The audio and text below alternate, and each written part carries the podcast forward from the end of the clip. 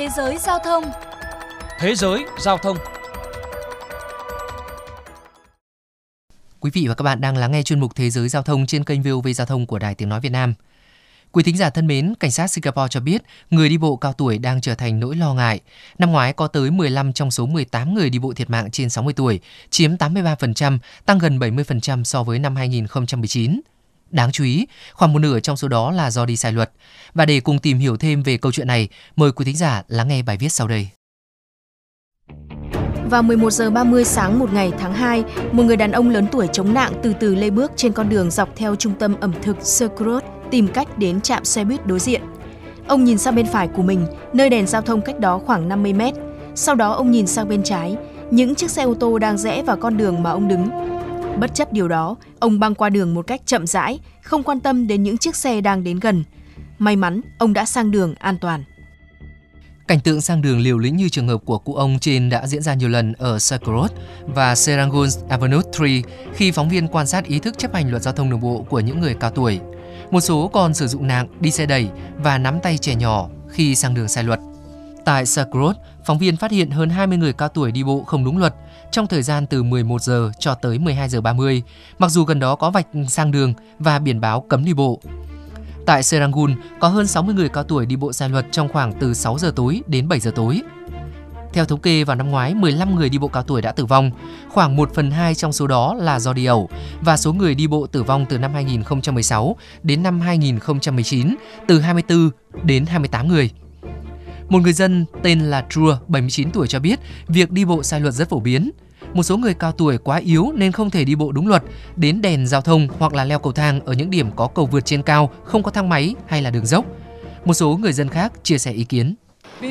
Đi bộ nhiều rất mỏi, không những thế thời gian để sang đường ở các nút giao thông cũng quá ngắn. Vì thế tôi luôn phải ở trong tình trạng vội vã trước khi đèn chuyển sang màu xanh, các xe ao ào đi tới. Trong khi đó, ông Pang, 70 tuổi cho biết những người cao niên gặp tai nạn vì họ đánh giá sai tốc độ của ô tô và đánh giá quá cao tốc độ đi bộ của mình. Ông cho biết ông thường kiểm tra tình hình giao thông một cách cẩn thận và nói thêm rằng tôi đi sai luật bởi vì tôi đi đủ nhanh để sang đường. Một người sang đường sai luật có tên là Mark thì cho biết là tôi thấy không cần thiết phải đi bộ đến đèn giao thông vì không có xe cộ. Chủ tịch Hội đồng An toàn đường bộ Singapore ông Bernardi khuyến cáo. Các gia đình nên hướng dẫn thành viên cao tuổi sang đường sao cho đúng luật. Việc này phải được làm thường xuyên, liên tục, đặc biệt là với người già, bởi người già là nhóm đối tượng dễ bị tổn thương và phản xạ của họ rất chậm. Năm ngoái, Cảnh sát Giao thông và Hội đồng An toàn đường bộ đã phát động chiến dịch an toàn cho người cao tuổi, trong đó có video khuyến khích họ sử dụng phần đường dành cho người đi bộ và có nhận thức tốt hơn khi tham gia giao thông. Bốn trung tâm chăm sóc người cao tuổi cho biết họ có các chương trình giáo dục người cao tuổi về an toàn giao thông đường bộ. Ông Anthony T, Chủ tịch Lion Befriendes, cơ quan dịch vụ xã hội cho biết, các tình nguyện viên đã tìm hiểu nguyên nhân của các vụ tai nạn liên quan đến người cao tuổi, chẳng hạn như thị lực suy giảm và phản ứng chậm, đưa ra các mẹo an toàn đường bộ như mặc quần áo sáng màu vào ban đêm. Bộ Giao thông Vận tải cũng đã lên kế hoạch xây dựng 50 khu vực màu bạc vào năm 2023, tăng từ 17 khu vực vào năm 2019 nhằm tạo điều kiện đi lại an toàn cho người cao tuổi. Bà Shan Linh, một quan chức của Bộ Nội vụ cho biết, các khu vực màu bạc ở các địa điểm có tỷ lệ lớn người cao tuổi sinh sống và những nơi hay xảy ra các vụ tai nạn liên quan đến người cao tuổi.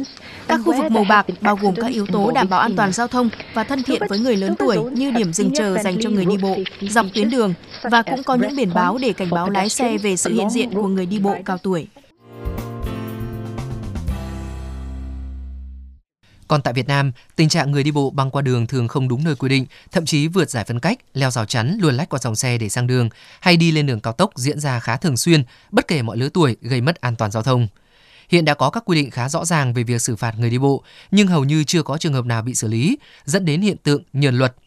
Thực tế này đòi hỏi phải có biện pháp xử lý quyết liệt và hiệu quả hơn đối với những trường hợp vi phạm của người đi bộ.